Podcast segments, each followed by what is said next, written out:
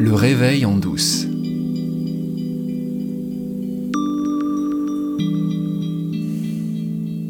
Après cette sorte de coming out de la semaine dernière, j'ai envie de, de réfléchir avec toi sur euh, ce qu'il peut y avoir, euh, ce peut y avoir d'universel dans, dans ce que je partage, qui est quand même une histoire euh, très très particulière. hein. C'est c'est très personnel ce que j'ai raconté. Tout ce que je peux dire, tout ce que je peux te dire, c'est que c'est incroyable quoi. Comment ça se déplie dans ma vie depuis cette euh, sorte de révélation. Que je rappelle en deux mots si t'as pas vu l'épisode précédent, qui s'appelle Je suis une fille. Je raconte simplement comment euh,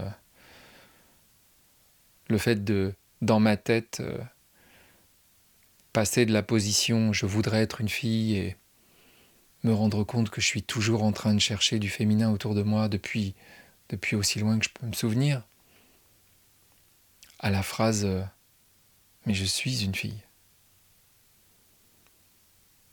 Comment ça a débloqué en fait le dernier bastion qui m'empêchait d'accéder à l'amour de moi-même? Et ça m'en empêchait vraiment radicalement. Je ne pouvais pas aimer ce petit garçon. Qu'en fait, j'étais pas. C'était pas la peine d'essayer de l'aimer, le petit garçon. Je le voyais avec une sorte de, compassion. Quand je regardais les photos de moi petit, il y a toujours une sorte de pincement sur. euh, ouais, bon. Ouais, parfois je le trouvais mignon, mais je le trouvais euh, touchant. Mais euh, il y avait toujours un truc qui collait pas. Je, sens à quel point je manque dans cette conviction que c'est ça la vérité. Mais qu'au-delà de cette vérité-là, euh, genrée, c'est-à-dire je suis une fille, ok. Mais surtout, c'est comme la pensée, parce que c'est une pensée, parce que c'est une histoire. Mais c'est une histoire, une pensée qui crée, pour moi, l'ouverture de toutes les portes, de tous les cadenas, de tout ce qui est verrouillé à l'intérieur de moi, tout ce qui était verrouillé, et notamment l'accès à s'aimer soi. Et je suis fasciné par ce qui se passe, parce que j'avais l'impression d'être éveillé avant. J'avais l'impression que j'avais vraiment accédé à ma vraie nature, que j'avais vraiment accédé à cet endroit où je sais qui je suis. Et c'est la raison pour laquelle j'ai commencé ce podcast l'année dernière.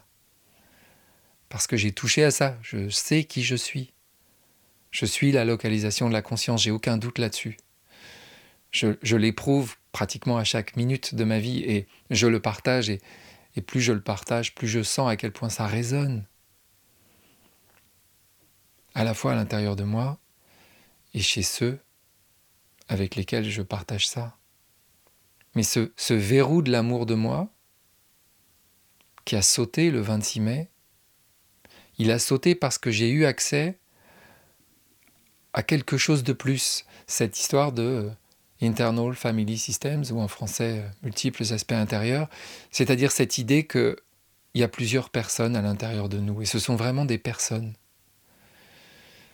Au fond, on est tous et toutes soumises à ce qu'on appelle en anglais DID, DID, Dissociative Identity Disorder.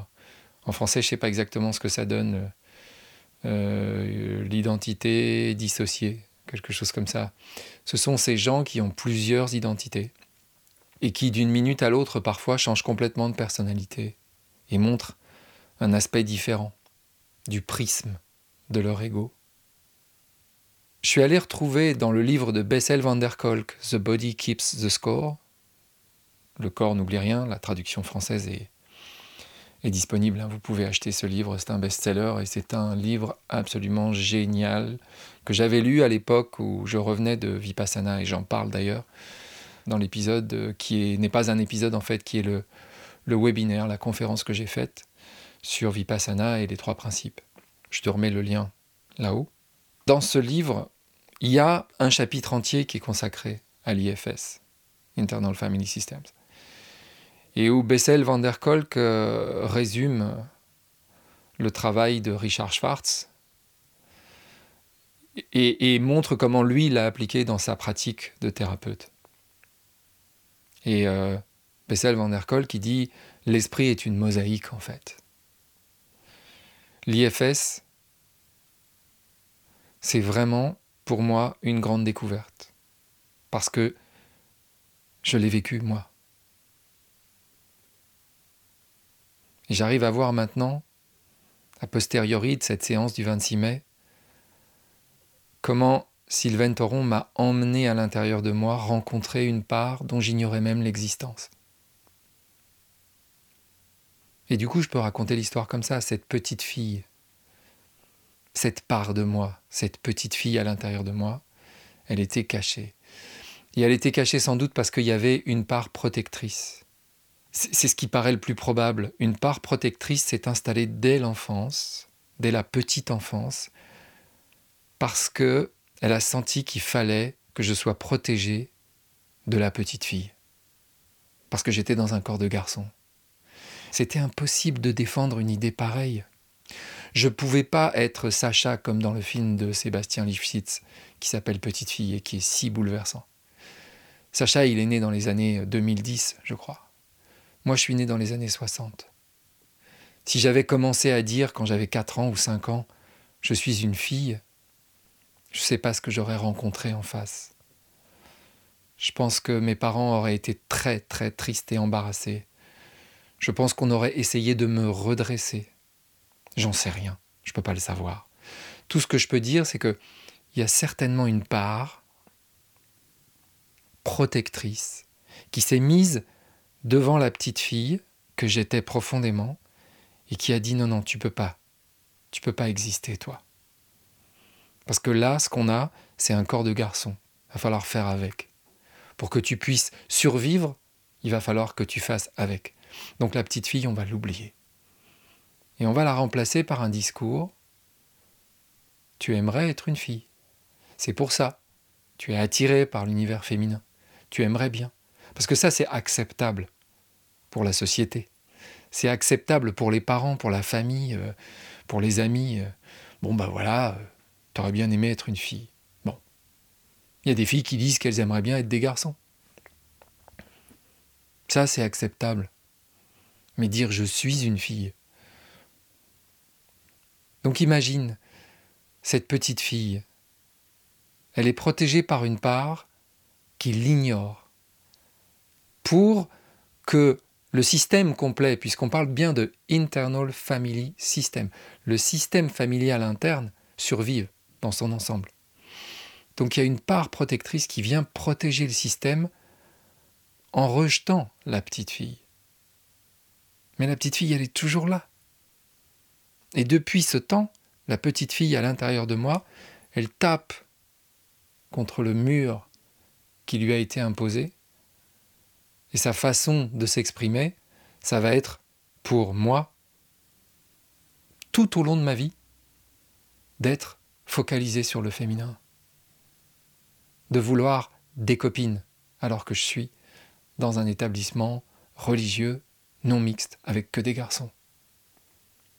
Où j'ai vraiment vécu l'exil, l'exil de ma vraie nature. C'est pour ça que mon enfance a été si pénible. Ça paraît une explication tout à fait plausible. J'étais pas au bon endroit. Et puis cette focalisation constante, cette envie. Je me souviens quand j'ai 7 ans que j'ai une photo dans ma poche d'une actrice enfant qui s'appelait Delphine Desieux et qui jouait le rôle d'un petit rat de l'opéra dans, dans la série d'Odette Joyeux qui s'appelait L'âge heureux. J'étais follement amoureux de cette photo. Elle avait des, des traits qui me touchaient, une sorte de, de finesse dans le visage, des cheveux longs, blondes. Et j'avais sa photo dans ma poche. Et je me rappelle très bien que cette photo, elle a disparu dans une machine à laver et à quel point j'étais en détresse quand j'ai pas retrouvé la photo dans la poche de mon pantalon. J'avais 7 ans, 8 ans, je sais pas, cet âge-là. Et je me rappelle quand, euh, beaucoup plus tard, euh, quand il a été question d'avoir des enfants, j'étais focalisé sur l'idée d'avoir une fille. Je voulais une fille. Je voulais trois filles, quatre filles. Je voulais que des filles. Et à chaque fois, c'était toujours des filles, des filles, des filles. Et maintenant, je sais pourquoi. Je sais pourquoi grâce à l'IFS. Parce que clairement, je suis une fille. Et j'ai été en exil de ma féminité depuis l'origine de ma vie. Mais maintenant, c'est fini. Parce que quand j'ai vu cette petite fille, quand la part protectrice, grâce à ce voyage dans lequel Sylvaine m'a emmené, quand la part protectrice a accepté de se déplacer et m'a laissé voir que ce petit garçon qui se regarde dans la glace et qui est tellement déçu de ne pas avoir une fille, ce petit garçon est une fille, il n'y avait plus rien pour m'empêcher d'être amoureux de la totalité de ce que je suis. Qu'est-ce qu'il y a d'universel là-dedans? J'étais sur un chemin d'éveil. J'ai compris les trois principes. J'ai compris la non-dualité. J'ai la certitude que c'est la vérité. Cette réconciliation entre la psychologie et la spiritualité, sans dogme, sans rien qu'on soit obligé de croire, sans Dieu à adorer. Dieu, c'est moi, c'est toi. C'est la conscience universelle infinie, illimitée, qui se localise. C'est ça Dieu, c'est tout. C'est complètement laïque. C'est ça depuis le début.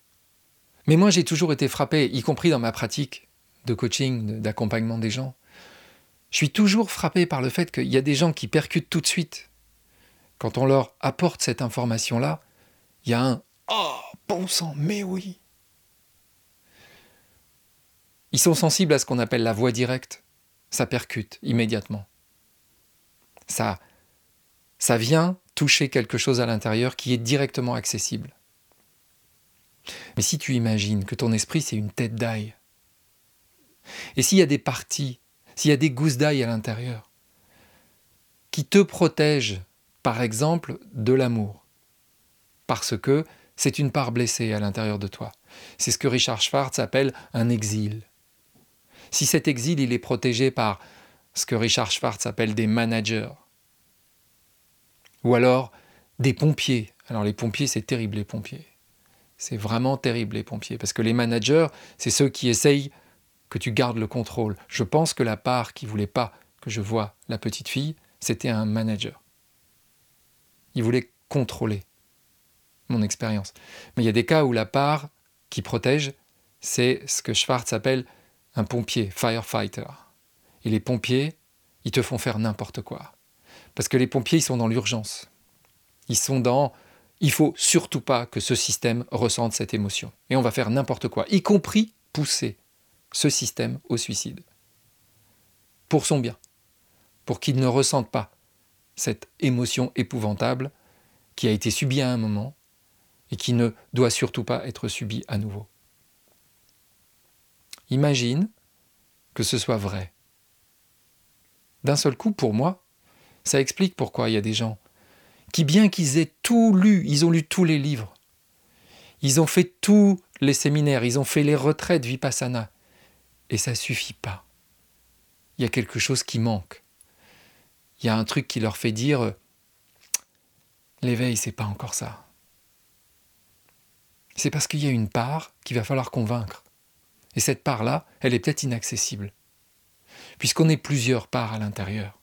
Il faut que toutes les parts soient d'accord pour que les trois principes se soient vrais, pour que la non-dualité se soit vraie, pour que ce que nous sommes, c'est-à-dire l'amour, la joie, ce soit vrai. Il y a des parts qui vont se défendre contre ça. Et tant qu'il y aura ces parts qui te défendent contre ça, bah, tu vas pas y arriver. Et c'est exactement l'histoire qui m'est arrivée. C'est exactement comme ça que je vois ma trajectoire dans la vie. Et là, là, tout de suite, je me sens à cet endroit incroyable où, grâce à cet accès à la totalité de l'amour de moi, j'ai plus aucun doute sur euh, la vérité du message que je viens apporter.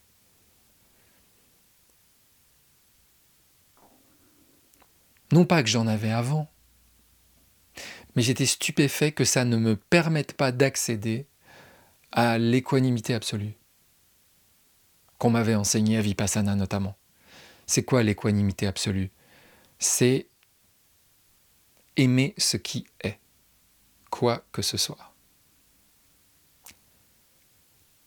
Et aimer ce qui est, je l'entends aujourd'hui comme c'est pas se forcer à aimer le monde. C'est pas se forcer à trouver ça formidable que Poutine ait envahi l'Ukraine ou, ou le tremblement de terre au Maroc. Toutes ces tragédies-là, c'est très bien qu'elles nous inspirent de la compassion, du dégoût. C'est très bien qu'elles nous donnent l'élan d'aller vers l'autre pour lui tendre la main. Mais, mais, si on le fait d'un endroit où on s'aime soi-même en totalité, l'élan va être décuplé. Parce que si on s'aime en totalité, on aime le monde en totalité. Je voudrais ajouter que on m'a posé la question euh, du narcissisme. Cet amour de soi, il n'a rien à voir avec le narcissisme. Parce qu'il n'y a aucune appropriation. Quand tu as accès à, ta vraie nature, quand tu sais qui tu es, tu sais très bien que c'est pas toi qui fais ça. Tu fais rien. T'as pas le choix de faire les choses. Ça nous ramène encore au libre arbitre. C'est pas toi qui fais les choses. C'est la vie qui fait les choses à travers toi. On est des filtres. On est des filtres de la conscience. Et la conscience, à travers notre filtre, elle s'exprime. Tu choisis pas d'avoir envie de travailler ou de pas avoir envie de travailler. Tu choisis pas d'être entre guillemets paresseux ou d'être plein d'énergie et d'avoir toujours le matin la pêche pour aller faire des choses. Tu ne choisis pas. C'est impossible de choisir. Et si on te juge, tu peux savoir et garder dans ta tête que le jugement, c'est le contraire de l'amour. Le jugement, c'est le contraire de l'amour. Quand je me juge moi-même, je ne m'aime pas. Parce qu'on ne peut pas à la fois juger et aimer. C'est impossible.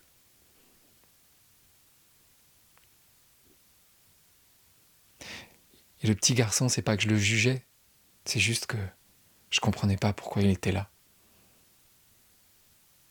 Et maintenant que je sais que c'est une fille, je suis dans l'amour total, quoi. Je suis dans l'amour total. Qu'est-ce que tu veux que je te dise? C'est l'amour total, quoi. À la fois pour moi et pour ce qui est. Pour la totalité de ce qui est. Sans distinction, sans jugement. Je peux tout accueillir de cet endroit où je m'aime moi. Et donc le message que j'en retire et que je voudrais faire passer, est-ce qu'il est universel? J'en sais rien. Mais il me semble, du point où j'en suis, que c'est pas possible de changer le monde avant de s'être aimé soi-même à 100%. Et ce qui est complètement dingue, c'est que depuis que j'ai reçu ce message, depuis que je suis... comment, comment dire un truc pareil?